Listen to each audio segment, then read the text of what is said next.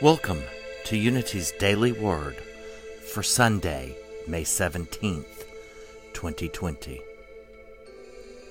The title is Let Go, Let God. Today's affirmation is I let go and trust the divine in me. When faced with a decision to make, do my thoughts turn immediately to divine guidance? Or do I seek God's help only when all else fails?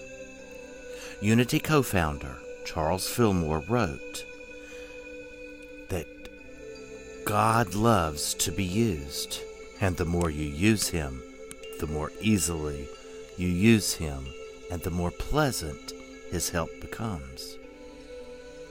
God lives in me and expresses through me. All of the attributes of God are as near as my next thought. I release my attachment to limited human reasoning.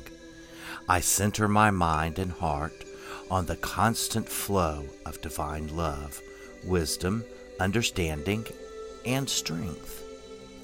In the divine flow, I find answers to questions. New possibilities for good emerge. I move forward with confidence.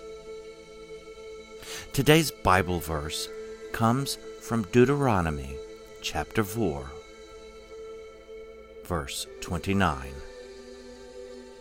From there you will seek the Lord your God, and you will find him if you search after him with all your heart and soul. If you would, please pray with me our prayer of protection. The light of God surrounds us.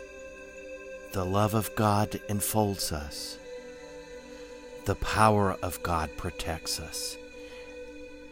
And the presence of God watches over us.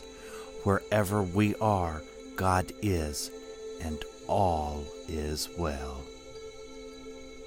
Thank you for listening, and have a blessed day.